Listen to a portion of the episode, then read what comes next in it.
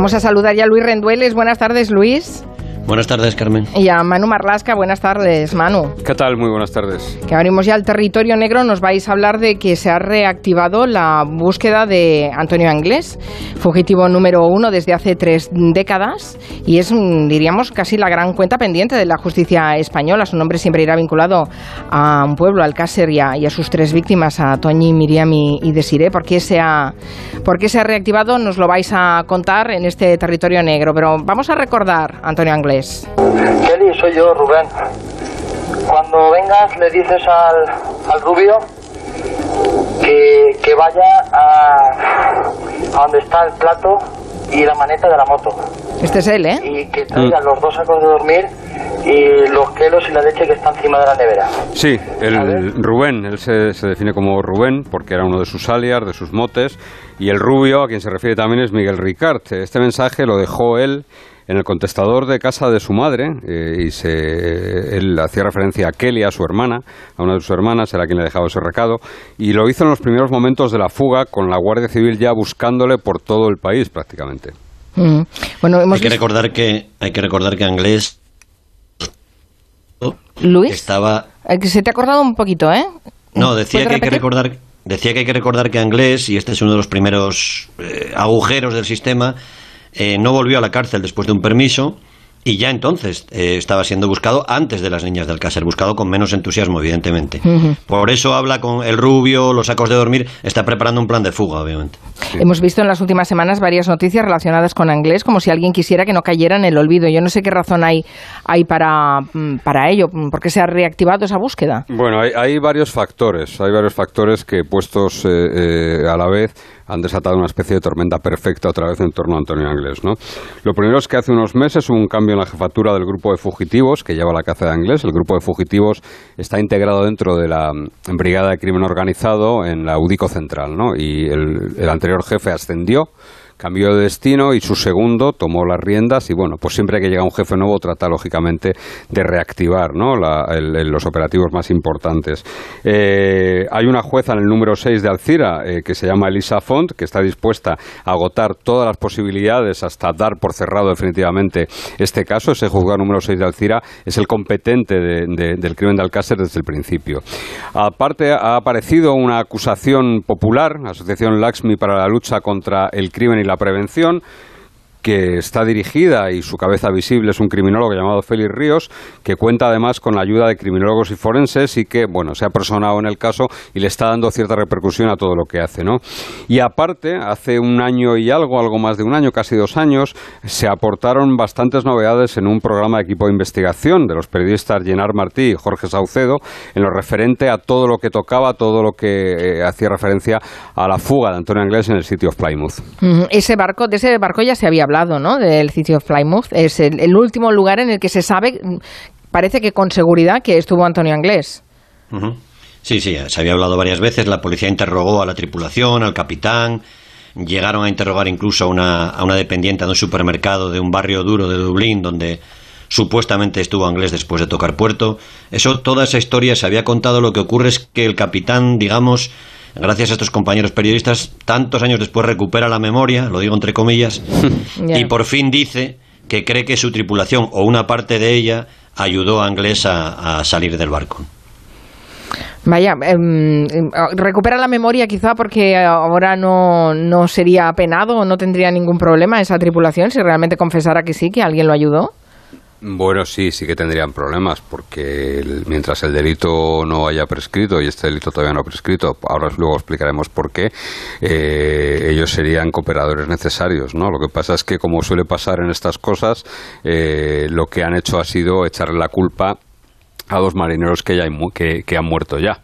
Dos marineros que, que estuvieron en ese momento en la tripulación del City of Plymouth, pero que habían muerto. Alberto Sisi es uno de ellos y otro marinero, y Joseph Hannigan. Son los dos marinos a los que el resto de la tripulación han dicho que probablemente fueron los que habrían ayudado a Antonio Anglés. Lo cierto es que eh, las declaraciones sí que han servido para que los marineros reconozcan la presencia de Anglés en el barco, algo que no estaba acreditado científicamente, porque nunca se pudo encontrar ni una sola huella, tampoco se buscó. Era una hipótesis, claro. no, no- no se buscó con mucho ahínco esa huella, ¿eh? tampoco, porque lo cierto es que que eran otros tiempos, la cooperación internacional no fluía igual que fluye ahora y cuando la policía española requirió la ayuda de la policía británica con el barco atracado en Liverpool, pues tampoco hicieron demasiado caso para tomar huellas de ese barco, ¿no? Y, pero sí que es verdad que los marineros le identificaron plenamente. Es más, dos de ellos eh, dicen que salió corriendo por el puerto, es decir, que no la, la teoría, la tesis que estaba además avalada por la aparición de un salvavidas, de que saltó del barco, pues en este caso no sería así, sino que él simplemente corrió por el puerto porque al barco para detenerlo solo subieron dos policías. Eh, y a partir de ahí ya se pierde absolutamente la pista y imagino que será difícil rastrearlo, aunque creo que están tomando de nuevo, eh, interrogando de nuevo la tripulación de ese barco. Bueno, la tripulación del barco, lo que te decía Manu, ya más o menos ese recorrido, ya una vez que asumen que hay dos marineros que le ayudan a, a salir, cambia la versión, ya se entiende Recordemos que él primero intenta escapar, hay un avión, le vuelven a meter otra vez en el barco, la teoría del flotador, el salvavidas que te decía Manu que aparece al lado del puerto, y el único testimonio más o menos fiable es el que te comentaba de esa empleada de supermercado que le vende una lata de sardinas a Inglés y le reconoce por fotografía y por los tatuajes. Bueno, llegar al barco también debió ser difícil de todas maneras, ¿no? Bueno, llegar al barco, recordemos que llegó unos cuantos meses después de, la desaparición de las niñas. ¿eh? Claro. las niñas desaparecen el día 13 de noviembre del año 1992 hasta el 27 de enero del 93, cuando una pareja de apicultores encuentra los cuerpos, encuentra la mano de una de las niñas en, en la romana. Pasan tres meses, estamos el 27 de enero. Se detiene ese mismo día a Miguel Ricard, que pasaba despistado por allí, por la casa de Antonio Anglés. Y mientras tanto, lo que sí que se ha sabido es que Antonio Anglés, antes de coger ese barco, que lo coge en el mes de marzo, se oculta en una casa en ruinas en Alborache, se, oculta en la antigua estación de Villamarchant, en un chalet de Benaguasil, y luego hace ese periplo tan increíble del que han quedado muy pocas huellas, muy pocos pasos, más allá de que se tiñó el pelo en Valencia capital y llegó hasta la provincia de Albacete, Cuenca y aparece en Lisboa. Finalmente, el él se aloja en Lisboa, en la casa de un toxicómano, y se sube al barco City of Plymouth el día 23 de marzo. Es un portacontenedores que hacía una ruta a Lisboa-Liverpool con paradas en Bilbao y en Dublín. Y el 23 de marzo un marinero lo encuentra en el almacén de la sala de motores de proa. Llevaba encima unos auriculares, una pomada, un mapa mundi, varios cigarrillos, varios mecheros y tabletas de proteínas. Se identifica con los documentos que le había robado a ese yonki portugués en cuya casa vive, Carlos Joaquín Carballo, y ahí da, da tres documentos para identificarse y lo que te decía Luis, el primero huye en un bote y es localizado por un avión de la Armada Francesa a unas 300 millas de Burdeos. Lo vuelven a subir al barco y al llegar a Dublín no está. ¿Y creéis que a, estas alturas es posible que aparezca algo que no se haya encontrado antes? Bueno, ha avanzado muchísimo la ciencia, el ADN, todo el tema que hablaba Manuel de, la, de, de, las pruebas posibles que hay todavía o que podía haber todavía y no se han analizado de los pelos, por ejemplo, encontrados en la zona de, de los cadáveres, incluso en el cuerpo, en la ropa de las niñas. Eh, hemos preguntado a los policías de fugitivos, que son los que han quedado encargados de esta historia. ¿no? Evidentemente es muy complicado, pero hace pocos meses llegó una pista de Brasil, hace otros cuantos de Ecuador. En fin, es una tarea muy, muy compleja, pero ahora hay más medios, desde luego, que hace 30 años. Eh, este, parece que este hombre se ha dado la vuelta al mundo, ¿no? Si decís que llegan pistas de Brasil y de Ecuador, eh, claro. Anglés a los. hay otro testimonio antiguo, el primero, de uno de los oficiales del barco, que se llama Kevin McBride, eh, que le pregunta dónde quiere ir y el primer momento que dice dónde quiere ir es a México. Él habla de México. Eh, Anglés nació en Brasil, tiene familia en Brasil, por eso Latinoamérica. Y luego a Anglés se le ha visto pues en Miami, en República Dominicana, eh, Costa Rica, Uruguay, prácticamente todo Centro y Sur de América. Y no hay nada contundente que sitúe a Anglés y a Ricard en, los escenarios de los crímenes, porque de eso también se habló mucho, ¿no? A ver, eh, no hay evidencias físicas de, la presencia, pero estamos hablando de un crimen del año 1992. No sé en cuántos crímenes del año 1992 se pudieron encontrar evidencias físicas, porque lógicamente los métodos de la ciencia forense de entonces no son los que tenemos ahora, ¿no? En los que es muy difícil que si alguien ha pasado por un sitio no se encuentre su presencia en ese sitio, ¿no? Por una vía o por otra. No hay evidencias físicas, como digo, pero ojo, esto no quiere decir que no estuviesen allí. El propio Miguel Ricard se situó en la fosa, se situó en el coche en el que viajaban las niñas y Antonio Anglés y además situó a Antonio Anglés. Y recordemos, en esa fosa donde aparecen las crías está eh, la receta a nombre de un hermano de Antonio Anglés, que es lo que encamina a la Guardia Civil la investigación hacia ese domicilio de Catarroja donde vivía Antonio Anglés. ¿no? Es verdad que la asociación Lacksmith, de la que te hablaba antes, ha pedido pruebas para apuntalar la acusación, porque ellos están eh, poniéndose en el peor de los casos, en el peor mejor. Es decir, se detiene a Antonio Anglés, se logra poner a disposición de la justicia Antonio Anglés, pero ahora tendrá que tener un juicio Antonio Anglés. Y en ese juicio habrá que apuntalar las pruebas para que Antonio Anglés pueda ser condenado por los tres asesinatos de las niñas de Alcácer, de Toño y Miriam y de Sire. ¿no? Eh, lógicamente ha pedido pruebas para apuntalar esa acusación y el juez ha accedido. Ha pedido, por ejemplo, el análisis por parte del Instituto Nacional de Toxicología de 50 pelos que fueron descartados en su día en busca de, de ADN y esos pelos fueron hallados en el interior de la fosa de la Romana, en dos colchones, dos guantes de apicultor, un jersey de una de las niñas asesinadas y dos de los cadáveres. La esperanza es que esas nuevas técnicas de ADN permitan encontrar rastro biológico, rastro genético de los asesinos. Claro, es que no lo había pensado, pero si, por ejemplo, mañana detuvieran a Antonio Anglés, eh, claro, eh, si no hay pruebas que sustenten esa, esa acusación, eh, podría, podría ser exculpado. Bueno, hay gente que piensa incluso que han prescrito los asesinatos porque han pasado más de 20 años, ¿no? Pero debido a que las investigaciones se fueron reabriendo y se fueron haciendo cosas nuevas, intentando cosas nuevas, no están prescritos. Prescribe el 14 de diciembre de 2029. Es decir, todavía quedan unos años antes de que sea impune. Pero, pero harán algo para que deje de Evidentemente, sí sí, sí, Con lo cual tendría que responder. Sería, como mínimo sería procesado y juzgado con, con todas las garantías. Eh, claro, es que han, pasado 29 años y decís que hasta qué año eh, em, está abierto el, caso. 14 de diciembre. De 2029. Eso es. Por, qué en esa fecha? Porque en esa fecha se cumplen 20 años de la última acción judicial que se hizo contra una persona determinada. Voy a tratar de explicar un poco el hmm. concepto de prescripción. Un crimen prescribe a los 20 años si no se ha iniciado ninguna acción contra nadie. Es decir, se asesina a alguien, la policía nunca tiene ningún sospechoso y en 20 años se acaba. Eh, es decir, y al 20 años y un día el asesino puede presentarse ante la justicia y decir, buenas, buenas, he sido yo el que mató, pero este crimen ha prescrito.